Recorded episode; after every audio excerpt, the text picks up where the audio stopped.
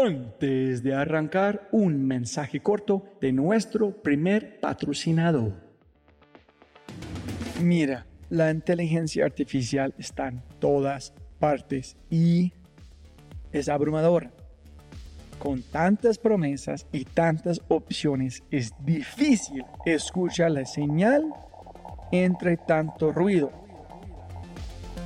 Eso es exactamente por lo que estoy tan orgulloso de celebrar y compartir con ustedes Adapta.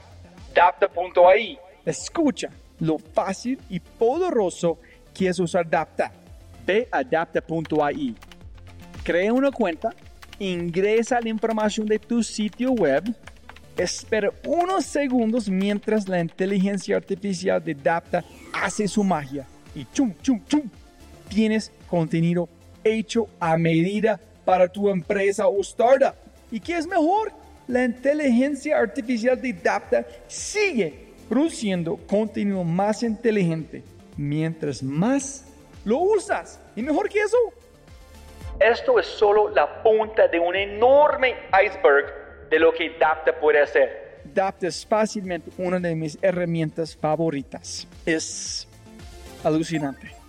Y solo para los oyentes de este podcast tengo un código especial que les dará el 50% de descuento durante los primeros tres meses usando Dapta.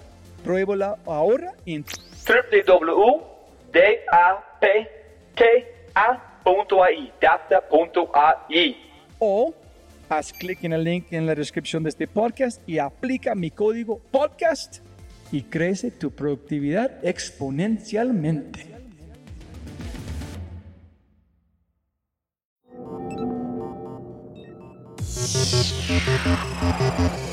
Es realmente el valor que existe en el placer del camino, mucho más allá que el destino. El estrés lo ves como la inversión y el aprendizaje como el retorno definitivamente fue positivo. Contar la historia de una forma que sea entendible para cualquier persona. Ser lo mejor para ti, lo que te mantenga sana, también es un buen ejemplo. Las cosas que tienen alma, you can tell. O sea, puede ser algo muy sencillo, pero la gente se da cuenta cuando algo tiene alma. Algo está hecho con pasión. Y yo creo que Pizzo está hecho con eso.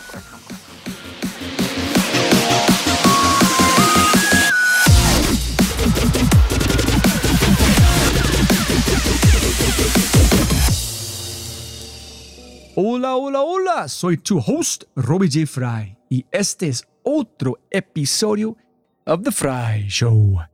Este podcast es una celebración de personas que no aceptan la vida tal como es. La abrazan, la cambian, la mejoran y dejan su huella en ella. Y la persona a la que estamos celebrando hoy es Analia Servini. Analia es la vicepresidente y head global de comunicaciones en Bitso. Bitso es el intercambio de criptomonedas más elegante, fácil de usar y confiable de LATAM. Con Bitso puedes comprar y vender bitcoins u otras 46 criptomonedas y almacenarlas todas en un solo lugar. Explora Bitso en www.bitso.com, b i t s o bitso.com y descubre nuevas formas de usar tu dinero. Analia se unió a Bitso para crear el área de comunicaciones en 2021 y desde su ingreso ha desarrollado al equipo humano de comunicación en los países y a nivel global. Analia tiene bajo su responsabilidad la estrategia de comunicaciones internas y externas, así como posicionamiento reputacional y de marca de la empresa Bitso. Pero primero, primero, primero, un importante momento de agradecimiento a Analia.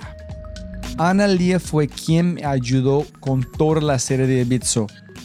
Hubo comunicación por WhatsApp, llamadas de video, etcétera, etcétera. Y se ha convertido en una amiga maravillosa durante el proceso. Entonces, Analia, muchas, muchas gracias. Mi ignorancia es tan grande que a veces me pregunto si no tiene fondo. Una vez más, subestimé a un nivel exponencial lo que hacen personas específicas. En este caso, el rol de la comunicación.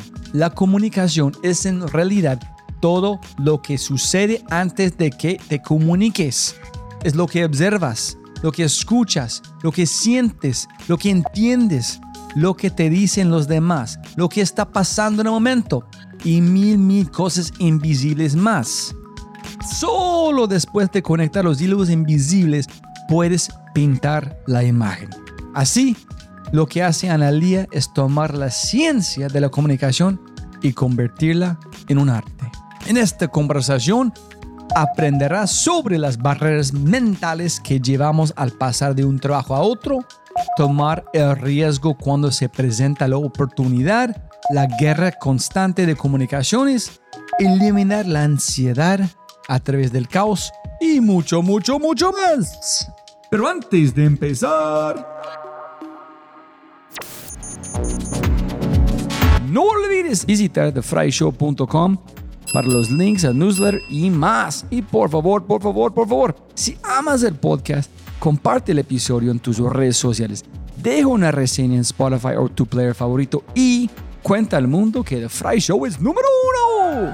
Y si no es así, castígueme con tus comentarios para mejorar.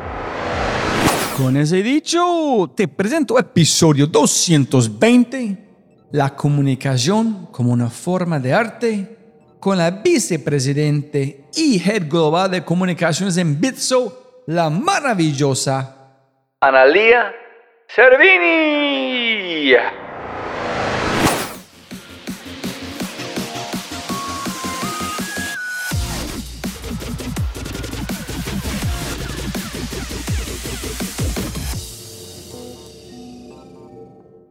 Analía, qué placer. Gracias por toda su ayuda. Que estamos aquí, la última conversación. Y siempre venga más plata, no más tiempo. Muchísimas gracias por la invitación, Robbie. Y los últimos serán los primeros. Eso es. Eso es.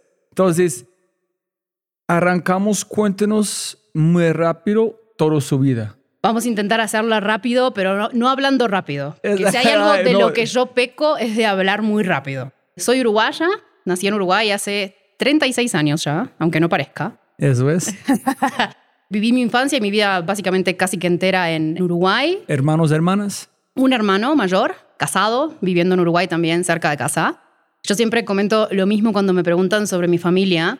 Yo viví hasta los 29 años con mi mamá y con su esposo en ese momento. Y cuando decidí mudarme de casa, me fui a vivir a México, porque dije, no me voy a mudar cerca. Y siempre digo lo mismo porque la diferencia entre los hijos o los hermanos, que mi hermano cuando se mudó, se mudó a cinco cuadras de la casa de mi mamá. Ese es un mama's boy. Es un, es un mama's boy. Sí, es un mama's boy. Yo también soy de mi mamá, pero él es muchísimo más, sin duda. Y pasé mi vida entera en Uruguay hasta que yo siempre tuve claro en realidad que no me iba a quedar a vivir en Uruguay toda mi vida, pero que tenía que esperar que alguna oportunidad llegara para poder ir a conocer el mundo, por decirlo de alguna forma. Una oportunidad de llegar o ¿por qué no dijiste voy a cazar una oportunidad y me voy? Porque me fue muy difícil a lo largo de mi vida saber qué quería hacer. Me costó muchísimo definir cuál era la carrera que quería seguir. Me costó tanto que hice diferentes universidades y salí y entré, porque había tantas cosas que me gustaban que me costaba mucho tomar la decisión de me quiero dedicar a esto toda mi vida. Entonces no tuve quizás la visión en algún momento de decir es esto lo que quiero, voy a por ello, sino como que fui más cautelosa a esperar a ver qué oportunidades venían y con cuál finalmente me decidía a irme. Creo, creo que los uruguayos, al contrario de nuestros vecinos gigantes, Argentina y Brasil, nos cuesta mucho creérnosla. Nos cuesta mucho creernos que somos buenos, creernos que podemos ser mejor que muchos otros. Porque es la forma en la que el uruguayo es. Pero ustedes son los mejores en mucho. Pequeño en fútbol increíble. Política muy bueno. Calidad de personas muy buena. No sé. Estamos, creo que es, es más que nada por ser un país tan pequeño en una tierra de gigantes. En general, los países que están alrededor de Uruguay tienen diversidad geográfica, diversidad cultural, muchísimas cosas que quizás Uruguay no tiene por su propio tamaño, porque realmente somos 3 millones y medio de personas. Yo siempre hago el mismo chiste cuando me dicen, contame de Uruguay. En Uruguay somos 3 millones de personas y 12 millones de vacas. Entonces, por eso somos de los países que más consumen carne, porque si no la consumiéramos, las vacas nos dominan. Son cuatro veces más que las personas. Entonces, Uruguay es un país como muy, es literal una isla para mí dentro del continente latinoamericano. Y nos cuesta mucho, nos cuesta mucho sentir que podemos ser mejores que los que están alrededor. ¿Por qué no fuiste a cazar una oportunidad? Porque me costó muchísimo tomar la decisión de qué me quería dedicar. O sea, qué era lo que me hacía feliz. Me costó muchísimo. Empecé cuando, cuando salí del colegio para irme a la universidad. Empecé y hice un semestre de bioquímica porque me gustaba la química. Y dije, ¿por qué no? ¿Por qué no? Y dije, después de un semestre dije, ok, me va bien, me gusta, pero no me quiero dedicar a esto. Ahí fue que hice un curso de marketing para poder entender, porque me, gustaba todo el tema de publicidad y dije, ¿por qué no? Marketing puede ser una opción. Pero también dije, no, no es esto realmente lo que quiero. Y después de darle vueltas y vueltas y vueltas, me di cuenta que mi pasión en realidad era escribir. Y que siempre tuve, en todos los momentos de mi vida, siempre tuve alguna necesidad de expresarme de forma escrita, a través de crear canciones, crear poemas, crear cuentos.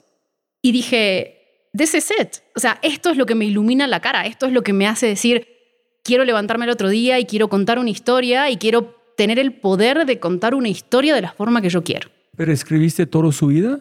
Sí, pero como en instancias, toda mi vida, pero no seguido. No era que todos los días me levantaba y escribía algo, pero siempre tuve momentos en los que la escritura era mi momento de reconectarme conmigo. Pero ¿por qué nunca identificaste que es algo que tú... Me parecía que era algo normal, que todo el mundo lo hacía, así como todo el mundo canta con la radio. Dije, todo el mundo debe hacer esto, hasta que me di cuenta cuando le das a leer algo de lo que escribís a alguien y dicen, wow, es muy bueno. Y dije, tipo, no, normal. O sea, fue que me di cuenta que efectivamente era algo con lo que efectivamente podría pensar en un futuro de vivir de eso no fue tan fácil, ¿no? O sea, aquí estoy trabajando en Bitso, no es que estoy como una escritora consagrada. Pero ahí me di cuenta que me tenía que meter en el mundo de las letras, del idioma, de la gramática, de todas esas cosas que realmente me apasiona y me encanta, me encanta hablar de eso. Y ahí fue que me decidí empezar la carrera de letras. ¿Qué es carrera de letras? Es para estudiar básicamente la literatura. O sea, uno estudia, un poco estudias el idioma español, pero básicamente lo que estudias es la literatura, eh, la evolución de la literatura a nivel mundial, con foco en América Latina y también obviamente con un foco en Uruguay, porque yo estaba basada en Uruguay. Pero dentro de la universidad, cuando empecé a estudiar, dije, tampoco es esto lo que quiero. O sea, yo no quiero estudiar o no quiero analizar lo que otros quisieron decir, yo quiero perfeccionar lo que yo puedo decir. Entonces, en el medio de la carrera me cambié en la misma universidad a lingüística, que lingüística es básicamente eso, el estudio de la evolución de los idiomas, enfocado en español. En el momento en el que yo estaba de mi carrera no fue mucho, porque llevaba dos semestres y los primeros semestres eran comunes a ambas. Entonces, tuve que recursar alguna materia, pero nada del otro mundo. Y ahí, en ese momento, dije, este es mi camino. Posiblemente si pudiera, me dedicaría a ser escritora y solo escribir, en algún momento de mi vida, quizás no ahora, pero ese momento, en el momento en el que empecé a darme cuenta que era lo que me gustaba, me di cuenta que además otra cosa que me apasionaba muchísimo era la comunicación y que me gustaba escribir porque es una forma de comunicar. Pero una pregunta ya, Analia. ¿Tú leíste mucho o solamente estudiaste unos libros particulares? Te diría que como que más que estudié de lo que leí, me gusta leer, me encanta leer, pero cuando a vos te gusta escribir y es una cosa que yo me, como que me freno mucho, siempre tenés miedo de leer a alguien y estar inconscientemente replicando la forma en la que otro escritor escribe. Entonces yo, si estoy en algún momento en un proceso de que digo, estoy escribiendo un libro o me estoy dedicando a observar para entender cuál es la historia que yo quiero contar hoy, me retraigo mucho de leer en esos momentos porque no me quiero influenciar por historias o por la forma en la que otros escritores escriben. Pero yo he escuchado, no sé si es Hemingway alguien que dijo, fueron como, posiblemente esté matándolo, perdona a la gente, que fueron bibliotecas y buscan las mejores escritores en consumir, en consumir, como también Benjamin Franklin. Tratar de leer a alguien increíble, reproducirlo para empezar a desarrollar este talento? ¿Por qué no pensaste este en pensar que iban a...? Porque quería encontrar mi propio estilo, creo yo. O sea, quería que realmente surgiera de mí. Entonces, no es que no lea, pero separo los momentos. O sea, hay momentos en los que leo y hay momentos en los que escribo, pero son como separados en el ah, tiempo. Okay. So, nunca pasaste por imposter syndrome porque no, sabe de nadie que están. De momento no. Esa es una forma de esquivarlo, que nunca leer los grandes para como. Exacto. Para no pensar que estás imitando. Y Y mm, a raíz de eso fue que yo te digo, me, me di cuenta que tenía una pasión muy grande por la comunicación, la comunicación escrita en un principio, pero también por otras formas de comunicar. En ese momento, estando en la universidad, entré a trabajar en IBM. Pero ¿cómo? ¿Cómo? Pero es más, ni siquiera es que entré a trabajar un rol de pre-sales, o sea, como que hacía preventas. Y... Pero este fue como el rayo que tú estás esperando. Sí, o sea, sí, o sea, sí era, no una, era una mega compañía y dije, quizás aquí uno puede hacer carrera para otras cosas, quizás me despierta otras ideas y que me pueden llevar a hacer quizás una carrera diferente, no lo sé. Pero ¿por qué IBM, no un periódico por a Argentina? ¿Fue un practicante? ¿Alguien te llamó? ¿Tú buscaste? Estaba buscando trabajo, pero estaba buscando un trabajo que fuera solo cuatro horas porque tenía que estudiar. Y justo, o sea, me llamaron y me dijeron, mira, tenemos este, te interesa, era un buen salario para ese momento. Y dije, sí, ¿por qué no? ¿En cuál fue el rol? Preventas de servicios de tecnología, ¿De qué tipo de tecnología? de mantenimiento de servidores. En serio.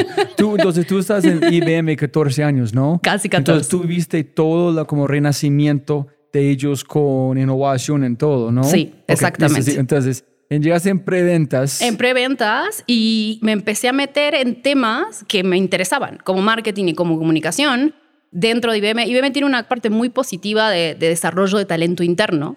Y en IBM Uruguay en ese momento había un programa que te hacía como peer con alguien más de la compañía. Entonces decías, tú podías, o sea, posturarte y decir, ay, quiero ser the shadow of Robbie un día. Entonces yo dije, por supuesto que quiero ser shadow de la persona de comunicaciones. O sea, aquí estamos. Pero comunicación es mercadeo? No, comunicación interna, o sea, comunicación ¿Cómo que interna hacia haces? empleados, lo que hago hoy en Bitso, o sea, es tal cual, comunicación interna hacia empleados y comunicación externa hacia todos los stakeholders que no son clientes. Entonces, medios, influenciadores, cómo ayudas al equipo de Public Policy con mensajes para gobierno, todo stakeholder que no es clientes es parte del equipo de comunicación, Que no es cliente. que no es cliente. Pero la gente en el público principal no, es, no son clientes principales, como, Marketing es quien se encarga de comunicarse con los clientes. pero clientes posibles es, es comunicación. Si es mercado a nivel general, sí. Si fuese, por ejemplo, una campaña targeteada como de tengo determinadas demográficos y voy a ir a enfocarme a ver si levanto un cliente, eso es marketing. ¿Y por qué sabía que este rol, en no marketing, Porque en el rol de comunicaciones tú tenés una posibilidad muy grande de contar historias y de escribir y de plantearte cómo un producto que puede ser totalmente aburrido lo podés posicionar de una forma linda en el mercado si contás una historia. Si pero eso es marketing. No. ¿Pero por qué? Porque el objetivo de marketing al final de cuentas siempre está asociado a atraer nuevos clientes o atraer revenue o atraer dinero hacia la compañía. Ese no es el rol de comunicaciones. El rol de comunicaciones es construir a la marca. Entonces es un tema muchísimo más aspiracional. Pero construir la marca no es marketing. No. Construir la marca, uno de los stakeholders que uno tiene que posicionar es la marca con los clientes. Sin duda, tú tienes que construir una marca que los clientes sepan, entiendan, quieran comprar. Y además no es tu único stakeholder. Yo necesito que un regulador en Bitso sepa que nosotros estamos regulados, que estamos compliance, que cómo cuento una historia de lo que está sucediendo y eso no pasa por marketing, porque no necesito tenerlos como clientes. Entonces, hay muchos otros stakeholders que son parte de la marca, gobierno, medios, investors, todo el resto que no necesariamente es la marca que tú formas para el cliente. Tú formas la marca para todo el mercado. Y de eso también se encarga comunicación. ¿En cuándo sabía que ese es el rol en no mercadeo? ¿Cuándo tú sabías que este rol existía en ese rol que yo quiero? Básicamente, creo que me di cuenta cuando hice el, el curso de marketing, hice una especialización en marketing, me di cuenta que era muy interesante, pero sentía como que estaba manipulando a la gente. Y eso no me gustaba. ¿Y ¿No es igual en comunicación? No porque en comunicaciones tú lo que haces es contar, literal es contar la historia de una forma que sea entendible para cualquier persona. O sea, que si mañana viene mi abuela y me dice, Analia, explícame Bitso, yo le puedo contar la historia de una forma fácil. No le estoy vendiendo la empresa, es quiero que entienda. Ah, uno es educación, otro es vender. Exactamente, exactamente. Y ahí dije, no, yo quiero estar en comunicación, quiero escribir, quiero literal poder contar lo que sucede internamente, conectar con los empleados, armar talking points para que el gerente general, el country manager de la compañía sepa lo que le tiene que decir a los empleados, trabajar juntos en eso, ayudar a la experiencia de las personas que están dentro de la compañía. Y eso era lo que yo quería en ese momento. Entonces, ¿cuánto tiempo en IBM antes de, de Shadow abrió? Ocho meses más o menos, ocho meses. Y habré estado, creo que unos diez, porque justo tuve la suerte de que la persona que manejaba comunicaciones internas dentro de IBM se iba a estudiar una maestría en Buenos Aires y el rol quedaba libre. Coincidencias de la vida, sí, coincidencias de la vida y como yo ya me conocían, dijeron, ese, ese ya. Pero tú ya sabías que voy a cumplir esto y yo voy a buscar hacer comunicación en otra empresa. No, en ese momento estaba súper interesada en hacer carrera dentro de IBM. Ah, ¿en serio? ¿Tú cómo enamoraste con la empresa en la cultura? Sí, la cultura de IBM es muy buena. ¿IBM Uruguay? Uruguay, en ese momento Uruguay. En ese momento Uruguay. ¿En la comunicación fue solamente para Uruguay? En ese momento sí. El rol era para hacer comunicaciones internas de Uruguay y tomar algunas actividades de responsabilidad social. Te digo que en el medio, una de las personas que te entrevista para un rol de comunicaciones es el country manager, porque finalmente tú trabajas del lado del gerente general o del CEO, de la persona que maneja la operación. Y cuando tuve la entrevista con él, las, las primeras cosas que me dijo fue como de, bueno, pero ¿por qué quieres ir de comunicación? No, porque me gusta, la verdad estoy estudiando esto. Ok, ¿tú te das cuenta, Analia, que estás yendo en contra de lo que hace todo el mundo? Y digo, ¿cómo? Sí, todo el mundo quiere ir a ventas. Todo el mundo quiere ir a ventas. Tú estás en ventas y te quieres ir a comunicaciones. ¿Pero por qué comisión o qué? Porque el rol del vendedor siempre es como súper deseado. O sea, si es algo, si el rol del vendedor que va y se toma un café con el cliente y hace el lobby le cuenta, o sea, ese rol es como muy, o sea, si es un rol que al menos dentro de IBM era como el aspiracional. Era como todo el mundo quería llegar a ser vendedor. Y yo le digo, genial lo que quiere hacer todo el mundo, pero a mí me gusta la comunicación. O sea, a mí me gusta la comunicación y es hacia dónde quiero ir. Entonces gastaste la mitad de tu vida buscando qué quieres hacer y de uno encontraste, en como una flecha. Sí, sí. 14 años en IBM. Entonces, fuiste a México para liderar la parte de Business de Enterprise. Sí, para América Latina. Son clientes corporativos grandes. Cloud AI, blockchain, whatever. Entonces fue head de comunicación. Sí, para esa área. Basada en México para toda América Latina. Pero ¿cómo ganaste esta posición tan grande? De cómo ser un pedacito aquí en Uruguay en tener suficiente para liderar. Empecé a trabajar con quien era en ese momento la directora de comunicaciones para América Latina y me vio potencial. Pero, pero ¿qué ves potencial en comunicaciones? ¿Que no hemos tenido problemas? ¿La gente está hablando de la misma forma? No te puedo decir qué es lo que ella vio en mí. ¿Nunca preguntaste? No, o sea, no, no específicamente. ¿eh? Sí creo que, o sea, yo siempre fui una persona que me gustó hacer las cosas muy bien. O sea, y sí considero que soy una persona que trabaja mucho porque me gusta y siempre doy lo mejor de mí. Siempre fue como mi forma de trabajar. Y en, en, el rol cuando estaba en Uruguay, me habían ofrecido como que tomar determinados proyectos para trabajar directamente con quien era en ese momento la directora de comunicaciones para América Latina trabajando, literal, eran contando historias de clientes. Básicamente era eso. ¿Cómo se llama esa persona? Carola Schaub. En cuando tú empezaste a estar con ella, tú peleaste en el mejor sentido, que no debemos hacer esto, que tal eso. Es que siempre cuando en América Latina, cuando rango más grande, la gente, sí señora, sí señor, no en que buscan muchas personas, es alguien que van a confrontar, en ayudar a ellos a mejorar. En realidad, no creo que era un tema como de confrontar, era más un tema de colaborar. Porque una de las cosas que sí me decía, que como que le sorprendía, era que yo lograba influenciar a las personas sin tener el cargo. Porque yo era finalmente una persona muy relativamente nueva en ese momento dentro de la compañía, dentro de IBM. Y ella me decía que lo que le llamaba la atención o admiraba era que yo de la nada podía tener una conexión con una persona de Brasil, de México, de Perú, de Colombia, y influenciarlos para que pudieran hacer las cosas sin ser yo su líder, sin ser yo alguien al que ellos reportaban. Y eso también lo aprendí con el tiempo, porque en el momento uno no se da cuenta. Tengo una facilidad de leer a las personas y de entender qué es lo que esa persona necesita, cómo lo puedo ayudar y cómo esa persona me puede ayudar a mí. Entonces, cuando tú sabes que si estás sentado en un lugar con una persona, sabes de qué forma le interesa a esa persona recibir la información, sabes que es una persona mucho más analítica, entonces en realidad le vas a plantear más datos que storytelling o viceversa, finalmente logras una conexión con esas personas. Y es algo que yo aprendí, no en ese momento, en ese momento yo no lo tenía claro, pero a la medida que fui como avanzando en mi carrera, sí me di cuenta como que tengo la facilidad de poder adaptarme y trabajar y poder influenciar a una persona con la que estoy trabajando.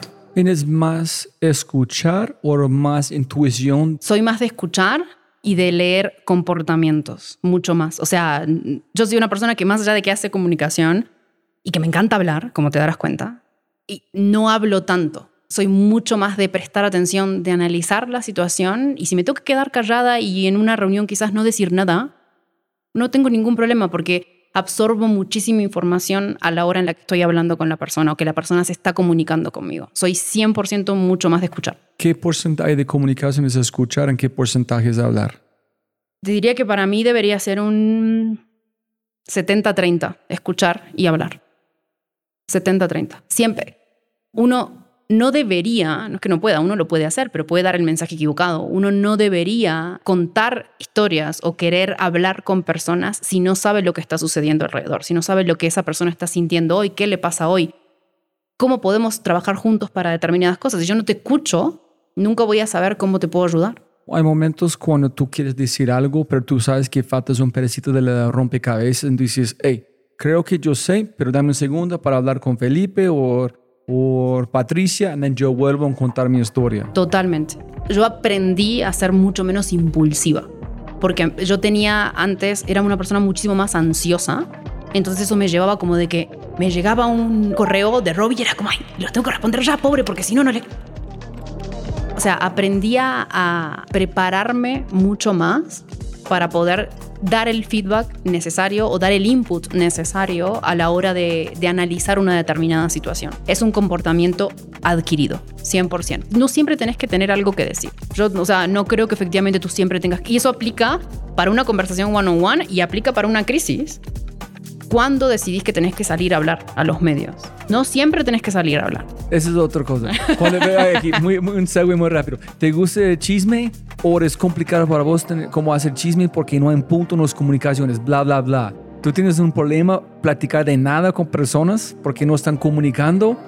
¿O tú puedes dejar esta parte de analizar la conversación y las palabras aparte? Me gusta porque creo que es un comportamiento humano y el que no suceda sería estar tapando el sol con un dedo. Uno aprende muchísimo de los chismes, uno aprende muchísimo del radio pasillo para entender cuáles son las dinámicas, quién se habla con quién, quién plantea determinada situación. Entonces, yo no lo fomentaría, pero creo que es algo muy relevante dentro del comportamiento. Ah, súper. Ok. Entonces, Carola, de ahí me quedé en México y en un determinado momento, y este, este, dato sí es clave porque mi estancia en Bitso tiene mucho que ver con eso. En un determinado momento, ya estando en México, IBM empieza a trabajar en tecnologías de blockchain, empieza a desarrollar soluciones de blockchain.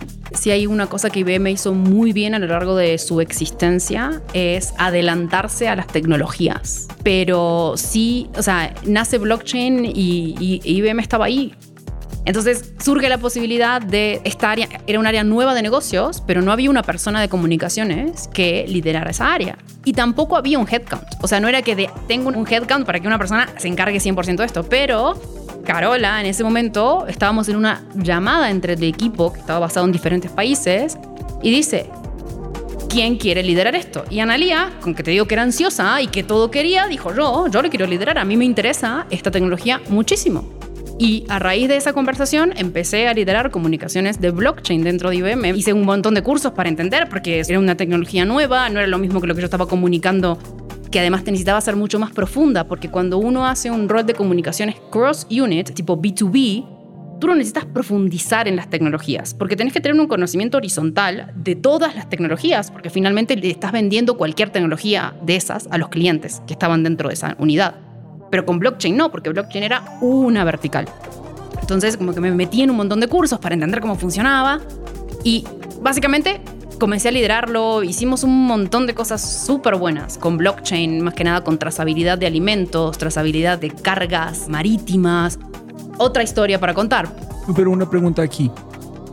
Tu curiosidad, para, yo digo, yo quiero liderar blockchain, fue manejado o guiado por tecnología o guiado por aquí es algo que nadie sabe y yo puedo desarrollar mi comunicación en el desconocido. ¿Eso fue guiado de comunicación o guiado de tecnología? Creo que fue, fue más de comunicación. Empezó siendo eso, pero me enamoré de la tecnología. Me enamoré, mi corazón sigue estando en blockchain. Yo después cambié de área y yo siempre era, mi corazón volvía siempre porque me apasionó. Cuando tú llegaste a IBM, ¿tú tuviste una conexión con tecnología o cero? No, tuve, me costó más, porque nunca pensé que iba a terminar en una empresa llena de ingenieros. Me enamoré del propósito de la tecnología y es lo mismo que me pasó con Bitso. Me enamoré de darme cuenta que la tecnología podía cambiar la vida de las personas. Y cuando te enamoras de esa parte, todo lo que sucede te parece brillante. Y lo mismo pasó con Bitso. Y fue por eso que al final también tomé la decisión. Yo empecé a trabajar en Apple porque necesito un descuento en un portátil, porque todos los arquitectos usan Macs. Y yo recuerdo la primera vez que yo vi a alguien, como lanzamos el iPhone, gente llega a la tienda, nadie tocaba, porque este movimiento de no existía.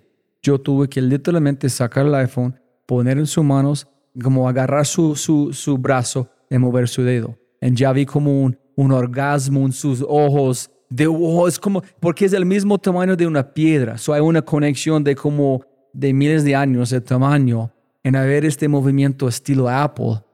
En yo vi que yo nunca quiero ser esta persona a otro lado que tiene miedo. Entonces es cuando yo decidí meterme en el mundo de tecnología porque yo fui parte de la, de la frontera. En yo, es como igual de vos, es que no fue mi idea de tecnología, solamente es, hay magia, y yo, no, yo quiero entender cómo la magia funciona. Yo no quiero esta persona a otro lado que es asustado de algo nuevo.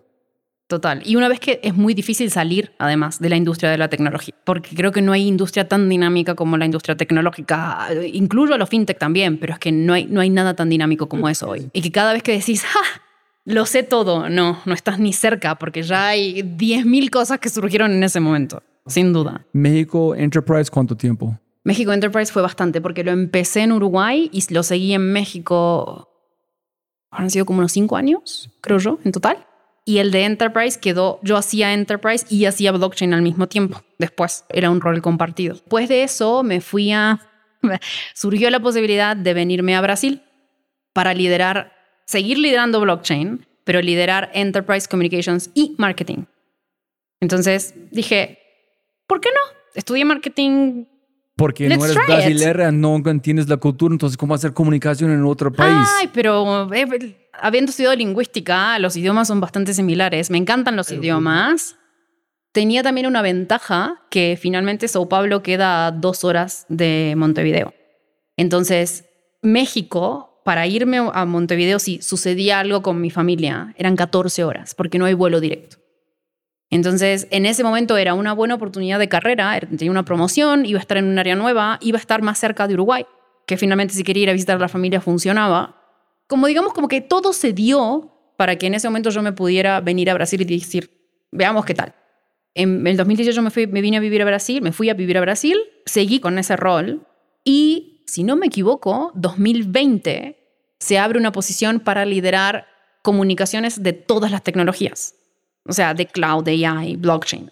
Entonces me dan ese rol y justo, o sea, yo creo que son cosas de suerte y cosas de posicionamiento, pero justo de ahí ya la persona que lideraba comunicaciones a nivel América Latina en IBM había cambiado y le sale a esa persona una oportunidad de moverse a un rol global. Entonces pensando que tú vas a ser global también. Yo pensaba que en algún momento iba a ser global, sí, pero para poder ser global precisaba primero ser como el head de comunicaciones de América Latina. Cuando tú arrancaste en IBM, todos están pasando correcto en tu mente. Subiendo, más comunicación, más comunicación, más tecnología. Entonces, Tú, tú vas bien. Ya estoy próximo paso, global. Un mensaje rápido de quinto y de regreso al programa. Razón número 5 por qué debes usar quinto. ¿Cuál es la dieta de consumo de contenidos de tu talento o en tu vida? Todos los libros que leen, los cursos que toman, lo que consumen en redes sociales, en Spotify, en TV o en Internet.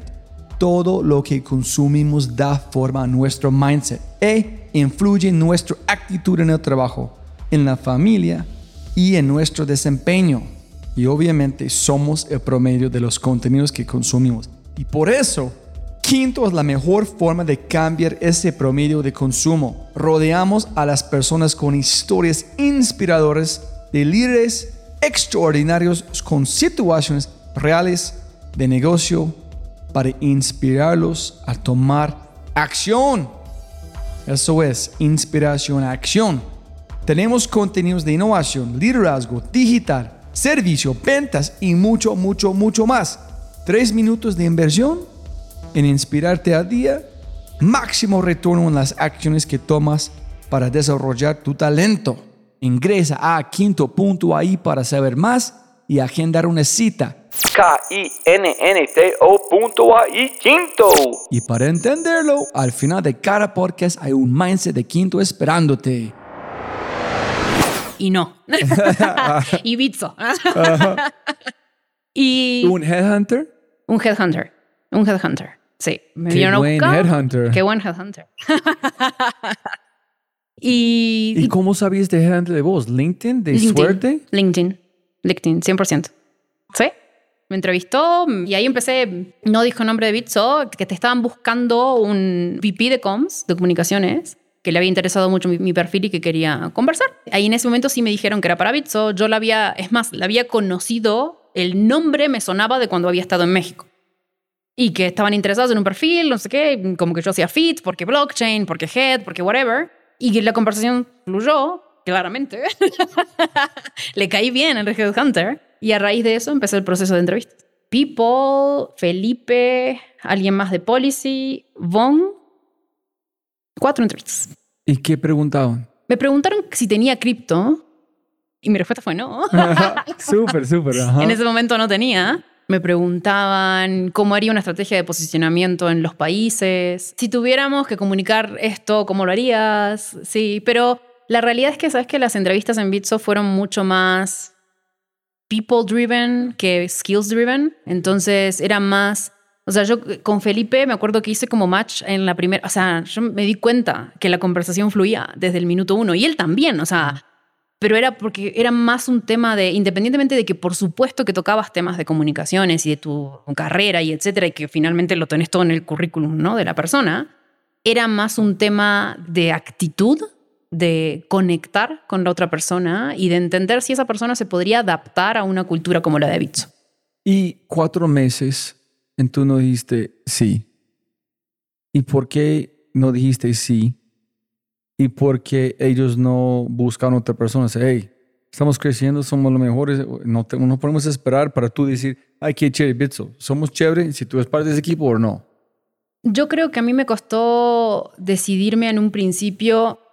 Hasta determinado momento yo me veía como que iba a terminar mi carrera en IBM. O sea, yo sí me veía en un rol global en IBM, o sea, como que el siguiente paso dentro de, de IBM. ¿Tú crees que fue problema de ellos de no vender la historia mejor? No, no, Ah, no.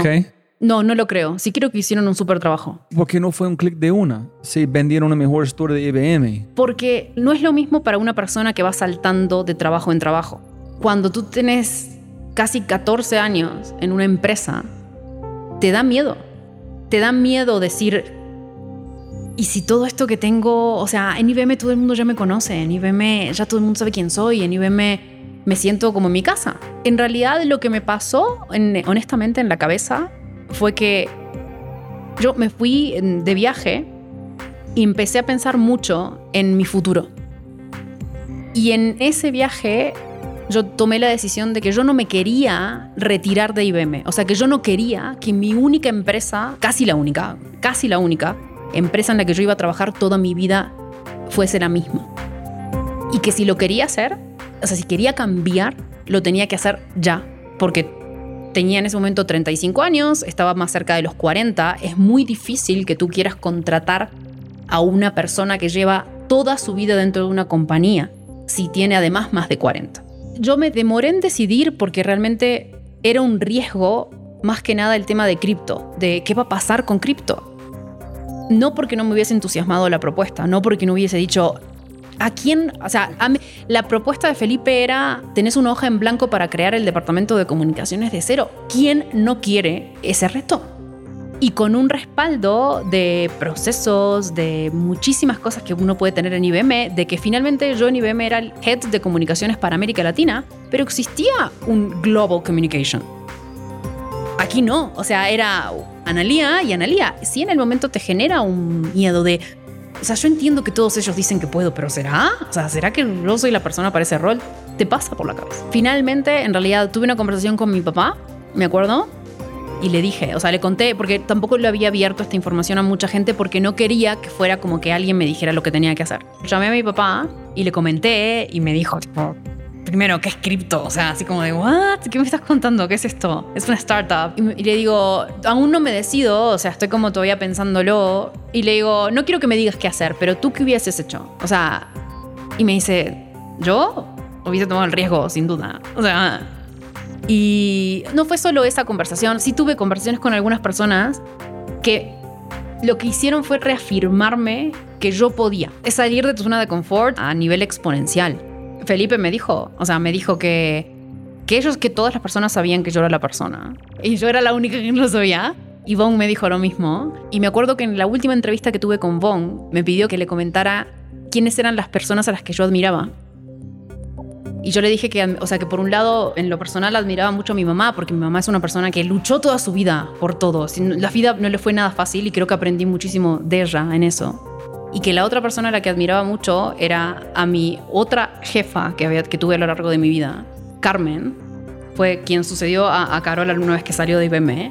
Y Carmen me decía, Todo el mundo te ve como un león, todo el mundo te ve como un león, pero tú te miras en el espejo y ves un gatito. Y eso, o sea, le conté la historia a Bon porque me preguntó, o sea, por qué era que yo admiraba tanto a mi jefa, o mi ex jefa. Y me acuerdo que Bon cada vez que me veía me decía, I wanna see the lion, I wanna see the lion. Y creo que es eso, es como de creértelo. Que vuelvo a lo mismo que te decía de los uruguayos, pero que a veces te cuesta muchísimo creerte lo bueno que sos. Todos somos leones, pero en el espejo es distinto. Estamos impactando gente todo el tiempo cons- inconscientemente. Tienes mucho poder, sé, ok, yo soy un ejemplo en la calle y mi familia, pero es wow. A mí, mi equipo hoy en día me lo dice porque yo entré a Bitso, cero equipo, construir comunicaciones de cero. Y mi equipo hoy me lo dice, tú cambiaste la vida de todas las personas que están aquí. Y yo, o sea, es como que a mí me emociona. Es algo muy emocionante que tu equipo con el que trabajas todos los días te diga, me cambiaste la vida.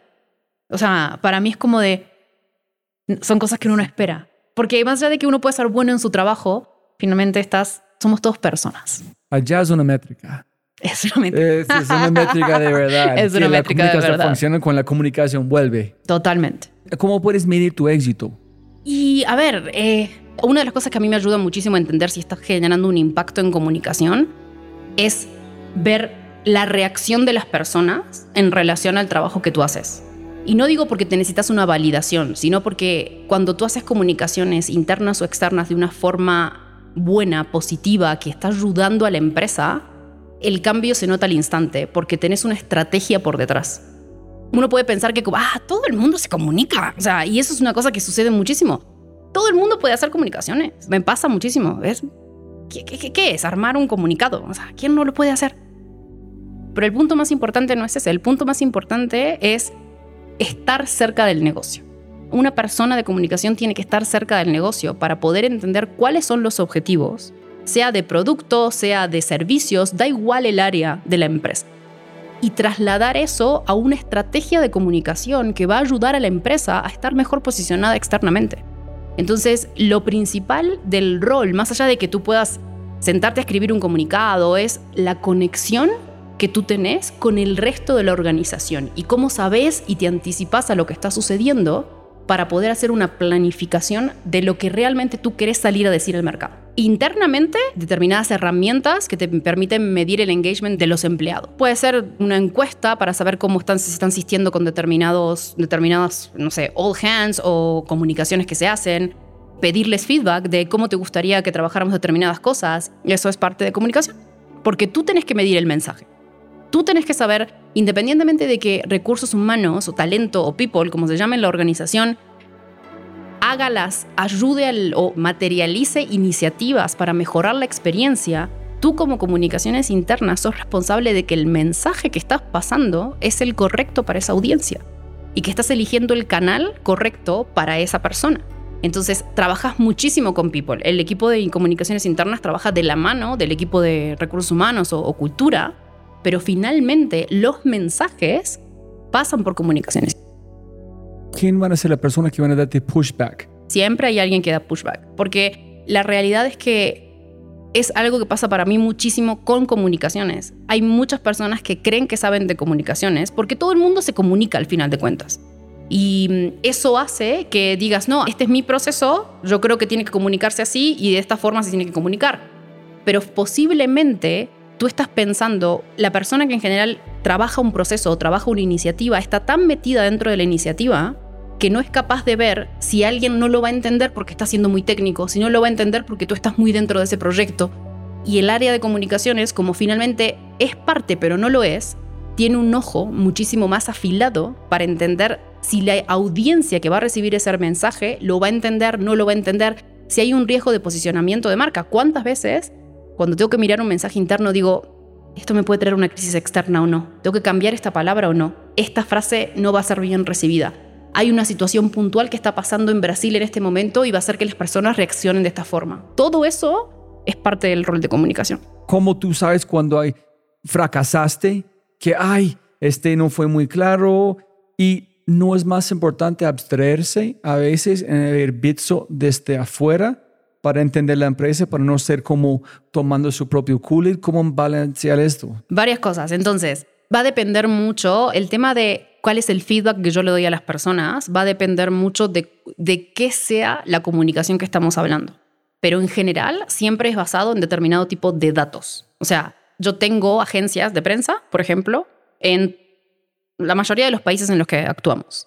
Y cada vez que va a haber un, algún anuncio específico o estamos cerrando un partnership con alguna empresa, yo hago un background check de todo para entender si esa empresa vale la pena asociarse o no vale asociarse, si vale la pena hacer un anuncio con esa empresa o no lo vale, si esa industria hoy en día está en el ojo de los medios y por esa razón es mejor no salir con ese anuncio en este momento, cuál está siendo el sentimiento de los medios en relación a un determinado tema.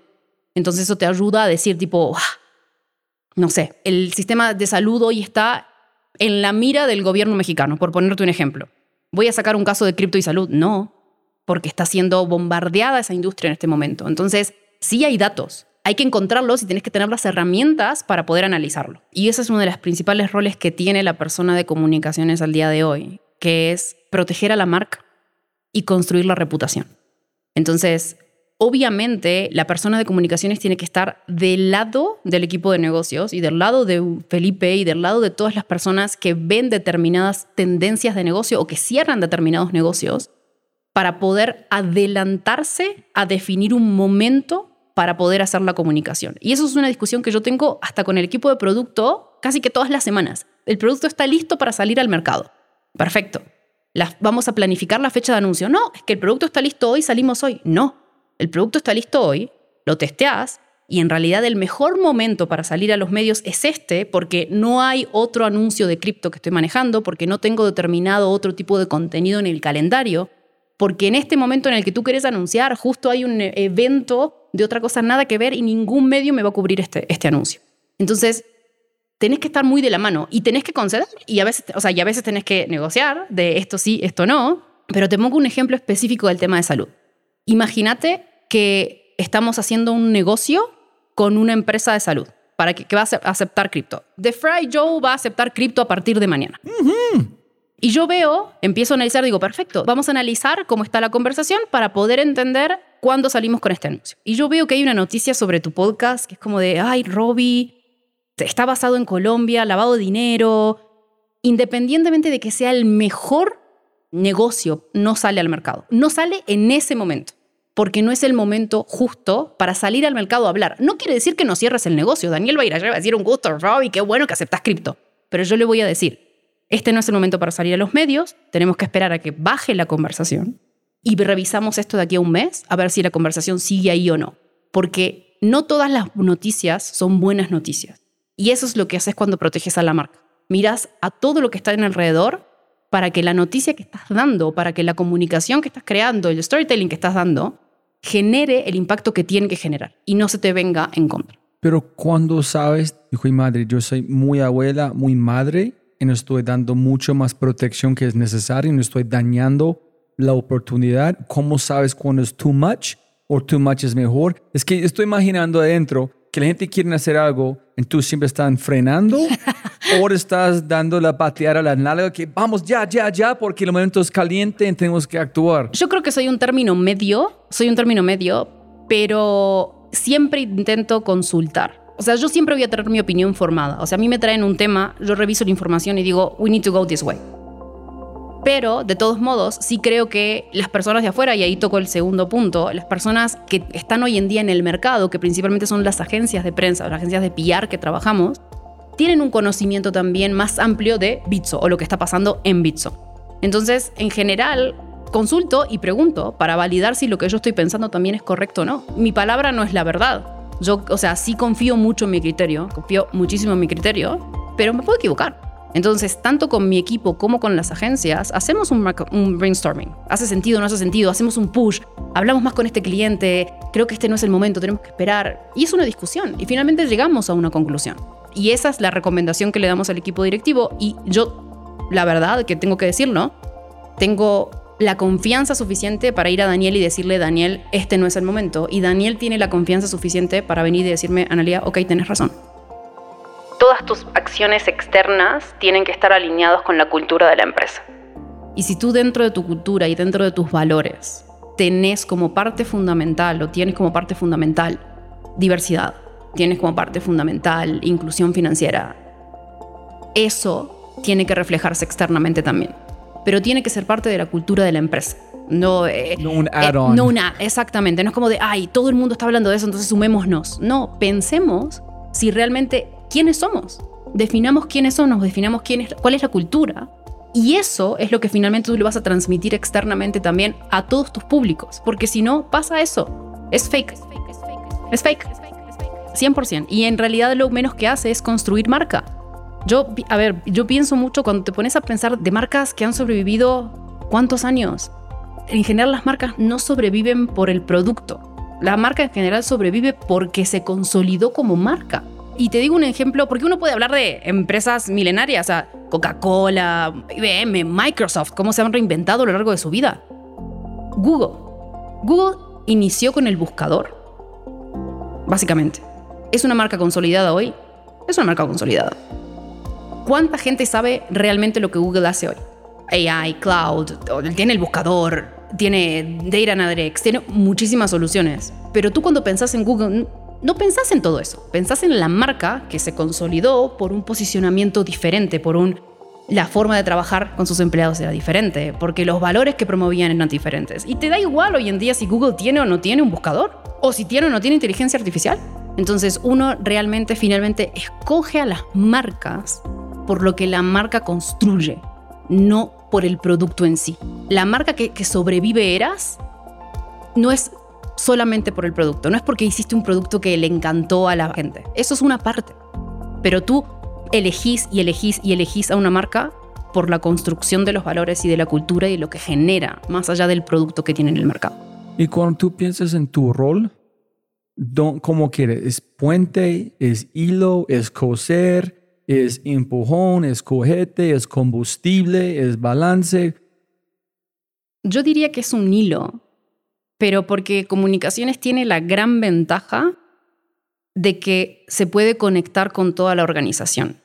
Porque nosotros podemos contar una historia, por ejemplo, de un producto, pero también podemos contar la historia de un Bitsonaut que se fue de licencia de paternidad, o podemos contar la historia de que estamos offsetting el carbono, o sea, las emisiones de carbono. Podemos contar tantas historias que finalmente nos involucramos con toda la organización y tenés que, hay cosas que las tenés que aprobar con legal para que efectivamente no sea un exposure legal de algunas cosas. Entonces, el área de comunicación en sí, en Bitso, y creo que es como debería ser en la mayoría de las empresas, tiene que ser un habilitador, tiene que ser un enabler, que va a mirar los riesgos. Sí, voy a mirar los riesgos, pero tiene que ser un enabler para que podamos contar la historia que queremos contar. Entonces yo lo veo más como un hilo que conecta una cosa con la otra y a veces el hilo se corta cuando te digo hay un riesgo y no vamos a seguir, el hilo se corta. Y arranca en otro lado y sigue la conexión. Pero siempre es muy importante para nosotros estar conectados con toda la organización para siempre mirar holísticamente cuál es el posicionamiento de la compañía. ¿Y cómo funciona la comunicación en términos de cultura? Es que, por ejemplo, en Apple, tres cosas que yo recuerdo mucho, que es uno, cada día cuando tú arrancas el día, ellos hablan, repiten algo. Ese es nuestro meta, ese es que estamos haciendo. Celebramos a alguien que es un feedback de un cliente y preguntamos qué hiciste, por qué aplaudimos a esta persona enfrente de todos y leemos dos o tres eh, detractors, cosas malas que han pasado sin nombre y discutimos qué pasó, cómo lo puedes arreglar, cómo este debe no pasar otra vez. En este pasan cada día. Y un día yo dije a mi jefe, yo dije, huevón, yo sé, ¿por qué tenemos que repetir este otra vez? Dices, entonces están funcionando. Este para mí es parte de cultura y también es comunicación. ¿Cómo lo ves la conexión entre cultura y comunicación? La conexión es súper importante, súper importante. Lo que yo te diría que como cultura, lo que yo veo como más innovador dentro de Bitso es hacer parte a los empleados de la cultura y decir, si nosotros queremos redefinir nuestros valores, lo vamos a hacer juntos como compañía. No es un top-down, no es hoy Daniel se despertó y dijo, me gusta esto. Es un conjunto de personas que piensan y que a raíz de tener experiencias en diferentes áreas, crean la cultura y crean los valores juntos. Entonces, cuando tú haces parte a tus propios empleados de las iniciativas de la empresa, finalmente sos un owner de la compañía. O sea, sos tan dueño de la compañía como lo es Daniel, porque tú participaste a crear los valores, porque tú participaste a crear la forma en que la cultura avanza dentro de la empresa. Y si yo además logro que eso se comunique externamente para que la cultura se pueda vivir, es un ganar-ganar con los Bitsonauts y externamente también con el mercado para construir la marca.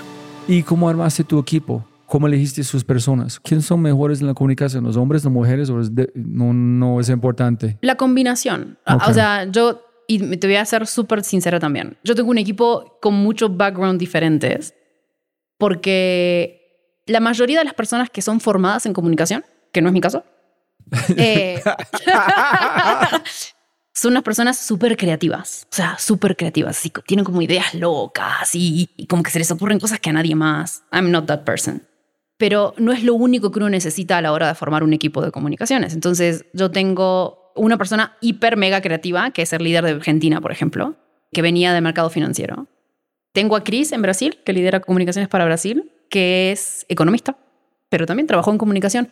Entonces, creas un equipo tan diverso y que se complementa tanto que a la hora de plantear ideas, finalmente tenés opiniones quizás muy encontradas, pero que te logras ver un 360 de la información. Es como logras tener un pool de talentos que se complementan entre ellos y que finalmente logran hacer un, equipo de comunicaciones, no te diría perfecto, porque obviamente todos tenemos cosas para mejorar, pero que rueda, rueda. Un equipo que se mueve y que yo tengo ocho meses en la compañía, la persona que tiene menos tiempo tiene tres o sea, y que vos veas que en nueve meses, en ocho meses, un equipo rueda como si tuviera años trabajando juntos, no puedo pedir más nada. ¿Cuántos años tenía Bitso antes que tú llegaste? 2014, 2021, siete. Entonces, ¿cómo alguien que debe mover la cultura en comunicación puede ingresar tan tarde en el juego, en armar empatía, donde de verdad tú puedes hacer un impacto o no ser como tratando uphill? It's hard. yeah, no shit. It's hard. Eh, pero creo que lo que te ayuda son las propias personas que están dentro. O sea, yo desde el minuto uno en Bitso me sentí como que conocía a la gente de hace años y me sentí acompañada por la gente que estaba dentro de la propia área de corporate affairs, de operations, de people, como que yo estuviera hace años dentro de la compañía y confiaban en mí como si me conocieran hace años.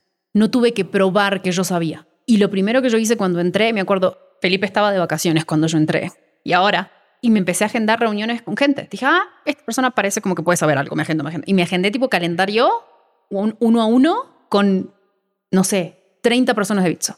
dije, la forma que tengo de conocer a la empresa es a través de la gente. ¿Hablaste con cada uno? No, no, no con cada uno, no con cada uno, pero al menos con personas que pudieran ser representativas de todas las áreas. So buscas las hotspots de las personas que... Sí, y ellos mismos te van conectando, de, deberías de hablar con tal persona, y entonces como que hablas con uno y ya te van diciendo, no, con este, no con este, y vas conectando los dots. O sea, al principio creo que las primeras conversaciones, pobre gente, no, ni me acuerdo lo que hablé, pero Pero después, a lo largo de la construcción, finalmente eran ellos los que te decían, ay, no, es que tenemos un problema en esto, es que tenemos un problema en aquello, pero esto está buenísimo, te tenés que meter acá. Y finalmente eso es lo que te ayuda a, a finalmente tomar una decisión con certeza, o sea, con la convicción de que estás haciendo las cosas correctas. ¿Cuándo te sentiste que tomaste la decisión correcta? Dice, ah, Una semana, porque al principio, o sea, los primeros días de la semana sí fueron como, wow, what, what the hell is this?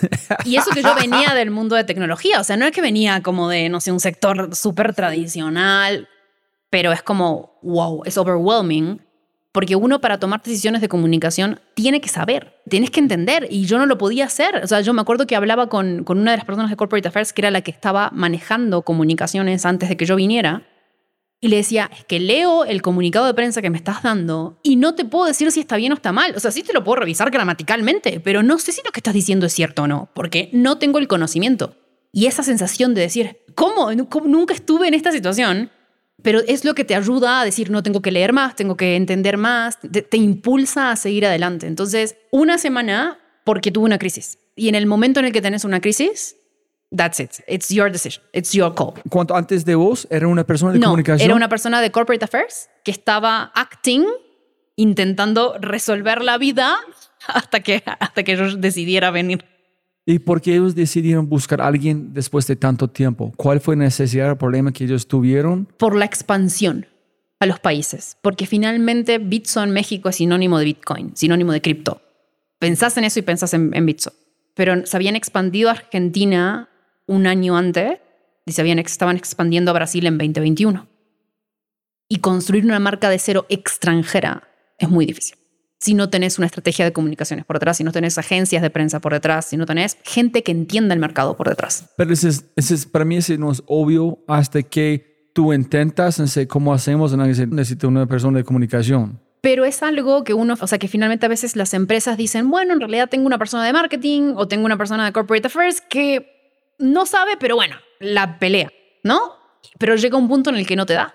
Llega un punto, si tú quieres ir a atacar el mercado, que necesitas una persona que pueda pensar la estrategia de comunicaciones por detrás. No solo decir, mando un comunicado, no, pensemos cuál es el posicionamiento que queremos como marca en este país. Ok, entonces una semana y crisis. Crisis. Y cuando tú tenés crisis, tenés crisis. Y la crisis lo que tiene de ventaja es que no es que sean todas las crisis iguales, no, pero hay comportamientos que son similares, da igual la industria. Entonces, si tú estás acostumbrado a manejar crisis, sabes qué, qué es lo que tenés que hacer, juntar a la gente, entender lo que sucedió, crear un statement para los medios, alinearte con legal, en- o sea, y esas cosas. Pero esa crisis fue lo que me hizo así como decir, I know this shit. O sea, esto lo puedo hacer. ¿Pero hiciste eso en IBM, crisis o no? siempre. ¿Sí? El, el rol de Ah. comunicaciones siempre viene con crisis management. Ah, ok, yo pensé que es otra área, es que hay dos personas que solamente hacen comunicación de crisis management, tú fue más de como educación, no de quitar incendios. También. Viene Entonces- con el rol. So en esto, cuando tú es, ok, so when the shit hit the fan, en tú te sentiste como en casa. Exacto. Ah, ok. Y ahí fue, Es que es irrelevante la tecnología, yo sé cómo ni comunicar. yo sé cuál es el paso que tengo que dar. Y sé cuál es la instrucción que le tengo que dar a estas personas. Y ahí fue como de, wow. Y eso te genera como una adrenalina de, listo, check, next, resuelto. En IBM, cuando llegaste a la casa, tú miraste en el espejo, ¿tus ojos están brillando o no? En Bitso cambió, fue una transición de como una persona. Cuando tú llegaste a Bitso, ¿cómo te sientes como diferente? O porque en mi novio uno es corporate, other es startup, pero con cultura, con personas que haces, ¿cómo fue este cambio emocional? Fue, es que yo creo que es muy difícil decirte que en IBM todo fue brillo en los ojos, pero sí tuvo sus momentos espectaculares. Yo fui muy feliz trabajando en IBM. IBM fue que me ayudó a desarrollar mi carrera en comunicación, entonces es como mi universidad. Había alguien en, en IBM que cuando se fue de IBM mucho tiempo antes que yo, me decía, Analia, IBM es una gran escuela, es una gran escuela, pero en algún momento te tenés que graduar. De hace muchos años, estaba en Uruguay todavía cuando me dijo eso. Y siempre se me quedó grabado en la cabeza que digo, pero nunca, no siempre resonaba la frase. Para mí eran momentos como que, ay, no, a mí me encanta, o sea, no, yo- o me quiero quedar toda la vida. Pero lo mismo, vas avanzando y, hay cosas que te gustan más que otras y, o no te gustan tanto y hace que no siempre te brillen los ojos. Eso fue lo que me terminó pasando a mí en IBM. ya no creía tanto en el propósito. Y cuando uno deja de creer un poco en el propósito, te apagas. Y lo encontré en Bitso. Encontraste una forma de mover más rápido aquí en Bitso que es que tú no dices, oh, ¿qué está haciendo tanto mi IBM? Si yo puedo hacer esto aquí, ¿qué está haciendo tanto? De, ¿Por qué no me fui tan antes? Sí, yo creo que son dos cosas. Sin duda, más rápido, resolución mucho más agile. Resolvemos las cosas en. te haces una llamada, haces un grupo de Slack y se resolvió. Y listo. Y eso es muy bueno. Pero por otro lado, la contrapartida es que no hay procesos. Y yo no digo que uno tiene que llegar a tener procesos para todo. Pero cuando uno está iniciando y no toda la gente está en la misma página, yo siempre creo que uno tiene que crear un proceso para generar el hábito. Después el proceso lo olvidas. No, no tienes que estar siguiendo a rajatabla. Pero es muy importante a la hora de crear un área nueva como comunicaciones, de decir, necesito un proceso para que la gente entienda qué es lo que tiene que hacer, cuál es el paso siguiente, y después el proceso lo dejamos de lado porque ya funciona solo, no necesito más del proceso. Pero en una primera instancia lo necesitas. Y eso es lo que yo sentí un poco falta y es como de que ahora dentro de mi organización hay procesos que ya se cumplen, ni siquiera se mira el proceso, no miras el papel, porque ya está rodando. ¿Tú tuviste que acomodarte con la cultura de startup después de IBM? ¿Fue complicado o fue muy sencillo? Eh, tuvo sus momentos. Yo creo que en realidad, porque yo sí creo que obviamente Bitso es una startup, pero es una mega startup. O sea, yo me acuerdo cuando tenía las entrevistas con Bong y con Felipe, que ambos me decían, somos una startup, así, somos chicos, somos... Y cuando entré y se los dije, ustedes me vendieron Bitso como que era casi que el kiosco de la esquina que tenía dos funcionarios. O sea, y en realidad eso es una empresa. O sea, es una startup, pero es una startup consolidada. Entonces, sí fue un challenge, sí fue un challenge. Pero por otro lado, creo que los ejecutivos y el talento que está contratando Bitso hoy están haciendo que Bitso vaya a otro nivel. Bitso sigue siendo una startup porque tiene una cultura de startup en muchas cosas, pero tiene la seriedad como si fuese una empresa que lleva años en el mercado. Y hay una cosa muy importante que lo escuché cuando lo dijo, ya ni me acuerdo quién, de tus entrevistados, la pasión con la que trabajan las personas dentro de esta empresa es impresionante. Es algo que yo nunca vi en otra empresa. Posiblemente un Apple un, las deben tener también.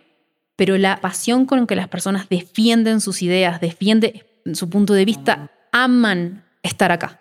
Listo. Mejor y peor consejo que has recibido en tu vida. me de mejor es tu papá. Hágale pues. pero no No, bueno, es uno de los, pero creo que el, el mayor consejo fue que tengo que tener claro a dónde quiero ir. O sea, ¿cuál es tu ruta? Porque si uno no tiene claro hacia dónde va, cualquier paso que des va a ser equivocado. Pero tú no sabías en llegaste a Bitso. Sí sabía, no, sí sabía, ese es el punto. Yo sí sabía que no me quería retirar de IBM. Lo tenía clarísimo. Yo sabía que me quería ir de IBM. Quizás no sabía que era Bitso la respuesta. Me llegó. Pero yo tenía claro que este camino no lo quería tomar. Ah, igual como tenía que salir de Uruguay. Sabía, pero no cómo. Pero no cómo. Exactamente. Y el peor consejo, yo creo que fue el del gerente general que me dijo quédate en ventas. O sea, 100%. 100%. ¿Tú, ¿Tú, estás casi de decir, ok, sí? ¿O no, no, para nada? No quería, no, ah, no quería, no quería, pero sí. Entonces, es como, entonces, esto no funcionó. si tú nunca consideraste este, no, no, no puede ¿No cuenta? Sí. Alguien en IBM dijo, ¿por qué te vas de la empresa? ¿No vas a un cripto, un startup? Pero es que eso me lo dijeron muchísimas personas. Eso sí me lo dijeron muchas personas. What the hell? O sea, como de, ¿a, ¿a qué te vas? ¿A qué? ¿Qué es esto? ¿Bitcoin? No, va a morir. Bitcoin va a morir. Ese debe ser el peor consejo. Bitcoin va a morir. Literal, literal. Sí, sin duda. Y cuéntame cómo tu evolución como una persona. IBM es una analía en aquí es. ¿Cómo eres diferente? ¿Cómo ves el mundo distinto? ¿Cómo has cambiado? Yo creo que esta analía es mucho menos ansiosa y creo que soy una persona, además de mucho menos ansiosa, me siento mucho más orgullosa de lo que logramos como equipo y de lo que logramos como empresa. Siento que lo que logramos, me siento parte de lo que logramos. Mira cómo lindo es, tú no dijiste, yo estoy esperando. que yo logré, entonces tú dices, logramos. No sé si es de, es de comunicación, pensás. Te, te- me- te- te juro que te diría si lo fuera, pero no lo es. Y es porque a mí me encanta que vengan gente de otros departamentos y me digan, Analia, tu equipo es espectacular.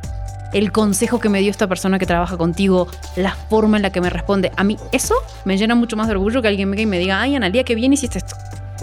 Porque para mí mi equipo es todo. Y si pudieras enviar un mensaje a toda América Latina a través de WhatsApp, que no es propaganda para Bitso. Estaba lista ya para No, decirlo. no. Yo le diría a la gente, principalmente creo que diría, diría dos cosas. Diría dos cosas. La primera, que todos tenemos que ser verdaderos con nosotros mismos. Creo que eso es lo más importante. El mayor potencial que las personas tenemos o tienen es cuando son como ellos quieren ser. Entonces, que nunca tengan miedo de conseguir o de ir atrás de lo que realmente quieren encontrar en la vida y lo que creen que es lo que los va a hacer felices. No dejes que alguien más defina quién sos. Da igual que cambies, da igual que el Robbie de hoy sea diferente del Robbie de mañana, pero siempre actúa como ese Robbie que tú crees que sos. Eso es lo más importante. Buen mensaje, buen mensaje. ¿Algo más que olvidamos de mencionar antes que terminamos? No, creo que fue todo. Muchísimas gracias por el espacio. Siempre pegamos plata, no más tiempo. Gracias, Gracias. Analia. Como siempre, siempre puedes ganar más plata, pero no más tiempo. Muchas gracias por escuchar. De verdad, muchas gracias. Espero que hayas aprendido algo, te hayas inspirado y te sientas con ganas de hacer algo imposible. No lo olvides, si quieres acceder a los podcasts en vivo cuando los tenemos alrededor de dos o tres al mes, acceso a Quinto y más, puedes tenerlo todo si te conviertes en miembro en thefryshow.com. Y lo más importante, por favor, comparte el episodio y deja una reseña en Spotify o tu player favorito. Aquí está tu mindset de Quinto con Freddy Vega, CEO y co-founder de Platzi, hablando sobre enfermedad digital, redes sociales y aprender. Enjoy. Y nuestra sociedad moderna es impresionantemente hedonística. La humanidad moderna desarrolló drogas digitales. Instagram, YouTube, TikTok, sobre todo TikTok, esa vaina es crack. Son metanfetaminas directo a la arteria principal. Nosotros desarrollamos drogas digitales que, que generan una adicción extrema, una adicción tan poderosa que no las podemos soltar, que estamos activándolas todo el tiempo. Intenten estar más de 48 horas sin un teléfono. En una, no en el campo, porque eso es trampa. Están en el campo. Intenten en una ciudad estar más de 48 horas sin un teléfono. La gente se va a desesperar. Nuestros teléfonos, por nuestras drogas digitales, son tan impresionantemente importantes en nuestras vidas que estamos dispuestos a dejar de comer con tal de reemplazarlos en caso de perder nuestro teléfono. Podemos ir a las últimas consecuencias, pero conseguir un teléfono. Sin un teléfono somos subhumanos, en parte por sus capacidades de comunicación y sus servicios, pero en parte porque somos adictos, somos unos adictos degenerados. Y eso es lo que suplimos en nuestra mente en vez de aprender. Porque la adicción de ver una foto y darle like o ver un videíto chistoso en TikTok y hacerle swipe es mucho más recompensante para el cerebro y mucho más fácil. No gastamos casi energía que aprender, a pesar de que los centros de recompensa son similares. Menos del 5% de las personas están dispuestas a hacer el trabajo de concentración profunda que requiere el aprendizaje. Ejemplo de ello es cuánta gente están escuchándome concentrados en este momento. Pero la realidad es que probablemente no. Ustedes probablemente están lavando la losa, conduciendo. De hecho, peor aún, estoy seguro que ni siquiera estaban escuchando el podcast y este break de repente les hizo decir, ¿qué, qué, qué, qué, qué, qué? Y devolvieron el audio para tratar de escuchar qué fue lo que dijo este man. Porque así es como estamos de jodidos. La gente no quiere aprender. Nuestra humanidad evolucionó por una ruta donde al crear drogas digitales hiperadictivas, no estamos permitiendo a la gente aprender. Entonces la gente no aprende a aprender y se estrella contra la realidad de que la tecnología no para de avanzar. Viven con ansiedad, viven con estrés, viven con síndrome del impostor. ¿Quiénes triunfan? Triunfan las personas que no tienen problemas con esto. La educación por ciclos es una cosa del siglo pasado, que la única razón por la que lo hacemos es porque los gobiernos tienen miedo de romper el sistema de empleo seguro que le generó a los profesores y el sistema de guardería que le generó a los papás. Entonces, pues esa es la única razón por la que mantenemos este sistema de educación por ciclos donde incidentalmente estudio con mis vecinos pegado, pero aparte de eso, esta vaina pues, no sirve. Esto es, más fácil yo aprender a mi propio ritmo y es más fácil nunca parar de aprender. Esa nueva generación no va a tener el concepto de un grado, el concepto de un título, de un diploma, de una certificación.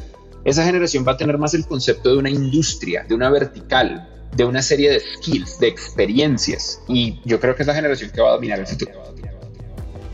Si disfrutaste este audio, mira lo que las empresas están haciendo para inspirar, medir y crecer los aspectos más importantes de su cultura. Mindsets extraordinarios de personas extraordinarias en las manos y oídos de miles. Solo toma un minuto para cambiar tu vida. Ingresa a quinto.ai para probarlo por una semana y cambie tu vida. Quinto.ai www.kinnto.ai Quinto. Siempre puedes ganar más plata, pero no más tiempo. Chau, chau, chau, chau.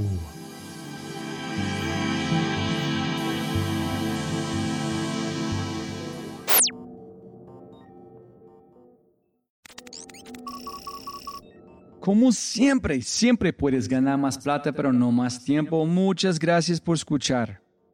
Antes de terminar, unas cosas importantes para preguntar y mencionar. Número uno, deja una calificación Spotify. Ya, ya, déjala.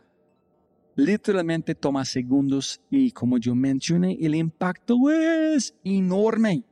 Además, estarás garantizado de sentirte increíble el resto del día. También estamos produciendo todo el contenido en YouTube. El canal es espectacular. Tengo mi newsletter Conejo Blanco, las notas del podcast y los enlaces, las transcripciones. Nuestro otro podcast, Matamos Preguntas, escúchalo. Y más se puede encontrar en thefryshow.com. Y si quieres enviarme un mensaje o patrocinar el podcast, puedes enviar mi mensaje usando cualquiera de mis redes sociales con mi nombre a Robbie J. Fry. Gracias, abrazo grande y sigue escuchando.